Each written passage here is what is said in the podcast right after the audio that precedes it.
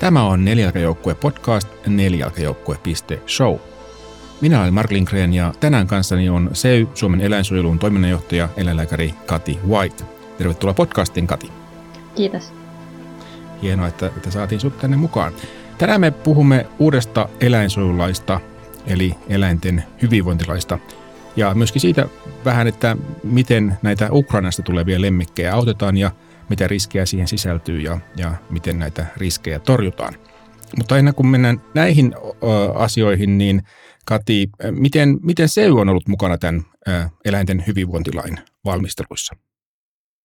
No SEY on ollut mukana tässä jo pitkään alusta asti, että siitä on semmoinen jo kymmenen vuotta, kun sitä on alettu valmistelemaan. SEU on ollut siinä lainvalmistelun ohjausryhmässä ensinnäkin käsittelemässä alusta asti ihan näitä kaikkia pykäliä eri sidosryhmien kanssa. Ja sitten me ollaan oltu pitkään tässä vaikuttamassa poliitikkoihin ja antamassa lausuntoja ja pyrkinyt eri tavoin vaikuttamaan siihen, että tästä laista tulisi eläinten kannalta mahdollisimman hyvä. Ja monissa asioissa me ollaan onnistuttukin saamaan sinne hyviä muutoksia aikaan. Miten sä sanoisit noin mukana ollenna, että mistä, mistä päin suurin ikään kuin vastustus on tullut sitten, että onko siellä jotain tiettyjä ää, osallistujia, jotka on tavallaan torpannut sellaisia hyviä muutoksia? No tässä laissa aika selkeästi on saatu monia parannuksia, varsinkin tuolla seuraharrastuseläinten puolella, mutta tuotantoeläinten kohdalla on sitten vähemmän semmoisia tarpeellisia parannuksia saatu.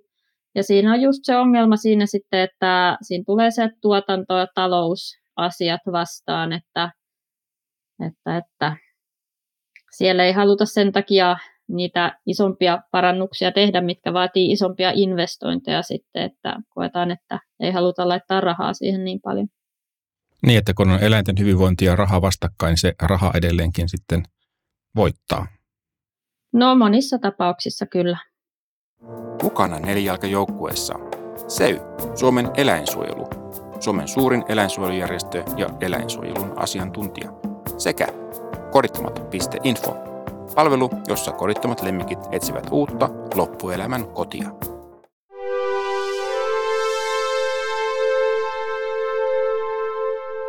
No ei, ei voida kuitenkaan synkkyyteen, siis sanoit, että siellä on paljon parannuksia, niin mitkä, mitkä sun mielestä, jos puhutaan tuotantoeläimistä, niin on ne parhaimmat edistysaskeleet, mitä tämä uusi laki tuo tullessaan?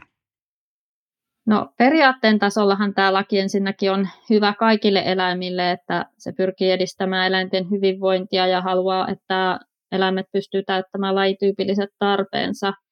Ja joissain asioissa tuotantoeläintenkin kohdalla, esimerkiksi lihanautojen kohdalla parsikasvatus kielletään kokonaan. Emakoilla niin nämä siemennyshäkit kielletään joskin pitkällä siirtymäajalla. Ja porsitushäkkejä uusia ei saa enää rakentaa. Ja nautojenkaan parsia uusia ei saa enää rakentaa. Mutta edelleen emakoita saa pitää vanhoissa porsitushäkeissä ja nautoja edelleenkin, lypsykarjaa siis parsissa. Ja ne on ongelmia, koska niissä eläimet ei pääse liikkumaan. On, onko mitään aikataulua siihen, että milloin, milloin nämä asiat paranisivat? No ei ole mitään suoraa aikataulua, eli tietysti sit sitä mukaan, kun näitä uusia investointeja tehdään, niin nämä asiat tulee muuttumaan, mutta en osaa sanoa tarkalleen. Ja sitten jonkun verran tietysti ihan hyvää vapaaehtoista siirtymää myös näissä varsinkin porsitushäkkien kohdalla, että siirrytään niistä pois.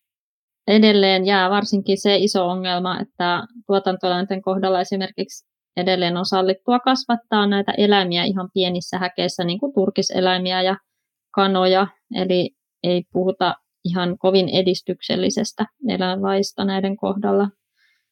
Meillä on kyllä niin kuin kärkitavoitteena se, että saataisiin tuotantoeläimille liikkumistilaa, liikkumismahdollisuuksia paljon enemmän kuin nykyisellään on. Miten sä näet kuluttajien roolin niin tämän tilanteen parantumisen suhteen? No kuluttajilla on monissa asioissa tärkeä rooli, varsinkin siinä, että vaaditaan parempaa tuotantoa ja valitaan niitä sitten paremmin menetelmin tuotettuja, mutta ongelma siinä on se, että kaupoissa ei ole ihan hirveästi valinnanvaraa. Kananmunien kohdalla on aika hyvin valinnanvaraa ja siinä sitä siirtymää onkin tapahtunut ihan niin kuin hyvin häkkituotannosta lattia tuotantoon yritysten ja kuluttajien niin kuin päätösten vuoksi. Mutta sitten muiden, muiden kohdalla ei ole ihan niin paljon vaihtoehtoja. No, maidon tuotannossa on tullut tällaisia erilaisia vaihtoehtoja kyllä kaupan hyllylle enemmän, ja niissä kuluttaja pystyy vaikuttamaan. No sitten sanoit, että seuraeläimistä tai lemmikkieläinten tilanne on erityisesti niin kuin hyvään suuntaan menossa. Mitä, mitä siellä on parhaimpia parannuksia? No siellä on esimerkiksi tulossa, ei nyt tässä laissa, mutta lain yhteydessä on luvattu niin kissoille ja koirille tunnistusmerkinnät ja rekisteröinnit pakollisiksi esimerkiksi. Eläinten jalostukseen on tulossa tiukennuksia, on iso ongelma tämä koirajalostuspuolella, kissajalostuspuolella myös se, että eläinten terveyteen ei ole kiinnitetty tarpeeksi huomiota ja siellä on aika paljon erilaisia jalostuksesta johtuvia sairauksia. Sitten tätä kautta päästään ainakin niihin pahimpiin ongelmiin toivottavasti kiinni. Sitten on tulossa positiivilistoja. Ne on tässä laissa niin kuin sanottu, että niitä tullaan tai voidaan laittaa. Tarkoitus on sitten asetustasolla myöhemmin määrittää lemmikki eläinten kohdalla se, että minkälaisia eläimiä ylipäänsä saa pitää lemmikkinä tulevaisuudessa, että sitä on tarkoitus rajoittaa tällaisia muutoksia. Kerrotko vielä tarkemmin, mitä se positiivilista oikein tarkoittaa? Joo, niin positiivilista tarkoittaa sitä, että siinä kerrotaan, mitä eläinlajeja saa pitää lemmikkinä. Aluksi se varmaan tulisi nisäkkäille, että ei varmastikaan kaikkia eläinryhmiä niin kuin kateta pitkään aikaan. Mutta silloin ne eläinlajit, jotka jää siitä sitten ulkopuolelle, niin niitä ei saisi tuoda Suomeen tai pitää Suomessa lemmikkinä. Että esimerkiksi sitten täällä aina silloin tällöin näkee mainostettavan lemmikiksi esimerkiksi jotain aavikkokettuja tai, tai muita, mitä periaatteessa tänne ei nyt saisi muutenkaan tuoda, mutta se lista selkiyttäisi sitä asiaa sitten. Sitten sellaisia eläimiä, mitkä ei ole lemmikiksi soveltuvia, niin niitä ei saisi pitää. Mutta periaatteessa lemmikiksi, mitä ei ole erikseen sallittu lemmikiksi, niin sitä, se on käytännössä kielletty. Kyllä. Ja, no sitten, mitäs on vielä meillä tämmöinen villieläinpuoli, niin tuleeko sinne mitään parannuksia villieläinten kohteluun tai, tai tilanteeseen? No tulee esimerkiksi sellainen asia, että äm, delfinaariot vähän epäsuorasti kielletään, eli sellaisia näytösluontoisia asioita tai temppuja ei saa niin kuin, laittaa näitä villieläimiä esittämään, ellei ne liity ihan suoraan niiden niin kuin, hoitokäytäntöihin. Se on oikein hyvä asia. Ää, no mikä, mikä jäi niin kuin sun, sun kannalta puuttumaan tästä puolesta? Niin villieläinten kohdalla sitten taas ongelma on se, että näitä loukkaantuneita luonnonvaraisia eläimiä, niin niiden kohdalla ei tule kauheasti mitään parannuksia – Eli se on jatkuva, kasvava semmoinen huolenaihe ihmisillä. Ihmiset kohtaa loukkaantuneita eläimiä, jotka monesti on ihmisen toiminnan takia loukkaantuneita, ja periaatteessa laki velvoittaa auttamaan loukkaantunutta luonnonvarasta eläintä, mutta sitten ei oikein määritellä, että miten tai missä tai kuka. Että sitä apua on aika vaikea saada. Ja siihen ei ole nyt tulossa parannuksia. Että pitäisi ainakin saada joku ensiapuluontoinen niin kuin velvoite kunnan eläinlääkäritasolla annettavaksi, tietysti niin kuin osaamisen mukaan.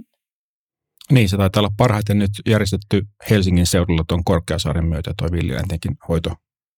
No joo, täällä on ja sitten on joitain paikkakuntia, missä on myös aika hyvin hoidettu, mutta suurimmassa osassa Suomea se on aika iso ongelma. No sitten jos puhutaan noista Ukrainasta tulevista lemmikeistä, niitä on nyt avattu ovet ö, niille ja ne saavat tulla, tulla tuota, niin, omistajiensa mukana, mutta tuota, miten, miten sä kommentoisit sitä niin ylipäätään? Onko siinä jotain riskejä? No minusta on tosi tärkeää se, että kun ihmiset lähtee pakolaisiksi, niin he voivat ottaa myös lemmikkieläimet mukaan. Lemmikkieläimet on perheenjäseniä ja olisi kamalaa jättää ne taakseen. Eli se on minusta ihan niin hyvä asia, että tänne nyt sallitaan tuoda lemmikkieläimiä myös, vaikka ei täytä ihan niitä kaikkia normaaleja rajavelvoitteita ja tuontivaatimuksia, mitä olisi sitten rabiesrokotus ja nämä ekinokokkilääkitykset. Ja näihin liittyy sitten se riski myös, että näiden eläinten mukana voi tulla Suomeen tauteja, jotka on ihmisille tappavia. Ja ekinokokkikin, jos se leviää Suomen luontoon, niin sitä on sitten vaikeaa, jos varmaankin ihan mahdotontakin saada sieltä enää sitten pois. Eli nämä riskit pitäisi saada hallittua ja sen takia me ollaan tehty työtä sen puolesta, että tämä tapahtuisi koordinoidusti, tämä eläinten tuominen, että ne otettaisiin vastaan. Niillä, niiltähän vaaditaan 30 vuorokauden eristys. Ja me ollaan nyt onnistuttu siinä, että maahanmuuttovirasto on järjestänyt näille lemmikkien kanssa Suomeen tuleville pakolaisille vastaanottokeskuksen, mihin, mihin nämä otetaan vastaan Riihimäelle. Ja tämä on tietysti Suomessa ihan uutta, koska ei tänne aikaisemmin pakolaisia tullut lemmikkien kanssa. Niin on ihan ymmärrettävääkin, että siihen ei ole ollut sellaista systeemiä, mutta tämän suhteen ollaan tehty paljon nyt töitä ja ollaan saatu edistystä aikaan. Miten, tota, kuinka nopeasti viranomaiset pystyvät reagoimaan tähän?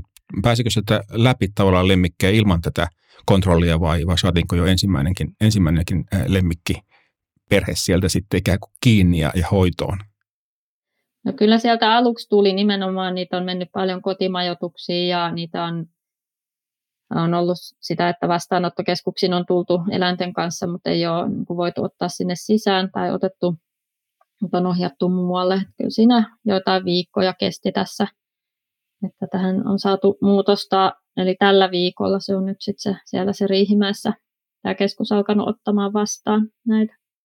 No, miten sä näet sen riskin niiden lemmikkien osalta, jotka eivät, eivät ikään kuin tulleet tähän kontrollin piiriin, vaan ovat sitten jossain, ties, ties missä? No mä toivon tietysti, että viestintä on mahdollisimman hyvin saavuttanut näitä ja siellä on sitten paikallisesti osattu ohjata nämä henkilöt toimimaan eläintensä kanssa oikein, eli pitämään niitä eristyksissä ja käymään heti eläinlääkärissä rajallahan oli tarkoitus kyllä se, että niin tullissa annetaan nämä heisimatolääkitykset ja ohjataan eteenpäin, mutta koska me ollaan, tai sieltä tulee EUn sisärajoilta näitä ihmisiä, niin se valvontahan siellä on sisärajavalvontaa, eli ei, ei niin kuin mitenkään tiukkaa, että sieltä on tullut varmasti paljon näitä läpi ilman, että on saanut sitä viestiä. Meillä on siis nyt tällä hetkellä satamassa tosiaan ruokaviraston apuna niin täyspäiväisesti meidän yksi eläinsuojeluneuvoja se hoito molempiin on aika, aika yksinkertainen, että rokotus äh, torjuu rapiesta ja, ja pilleri torjuu heisimatoa, että siinä ei alkaa kiinni, että se olisi liian monimutkaista. Niin, ei se ole monimutkaista, kun vaan saa sen tiedon, että miten pitää toimia. Ja eläimen jätökset pitää korjata myös, että niitä ei saa jättää sinne luontoon, koska sitä kautta ne niin loiset leviää. Niin, kun kysyit multa, että mikä, no, mikä olisi mieleenpainuva eläinkohtaaminen, niin mulle tuli heti mieleen tämmöinen delfiinikohtaaminen. Eli mä olin tuolla Intian Andaman saarilla. Ne on semmoinen paikka, missä ei kovin paljon turisteja ainakaan silloin 15 vuotta sitten vielä ollut. Ja, ja mä olin menossa sukeltamaan siellä semmoisella pienellä veneellä. Ja sitten me nähtiin, kun villit delfiinit ui siitä meidän vierestä me pysähdyttiin ja mentiin siitä veneestä sitten veteen. Mä unohdin tietysti snorkkeli ja maskin sinne, ei ollut mitään sukelluskamoja päällä. Menin vaan siihen uimaan ja pistin pää veden alle. Niin siinä oli kolme delfiiniä ihan parin metrin päässä niin kuin katselin minua. Ja ne, me katseltiin toisiamme siinä niin pitkään, kuin mulla vaan riitti happi. Ja sitten mun piti nousta ilma tai pintaan hengittämään ja sitten mä katoin takaisin sinne, niin ne oli kadonnut. Mutta se oli semmoinen taianomainen hetki, mikä on jäänyt kyllä hyvin mieleen.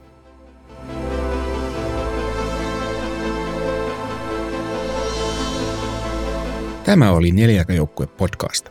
Jos pidit jaksosta, vinkkaa toki kaverillekin. Tuottajana ja editoijana toimin minä, Marko Lindgren ja Huima Production.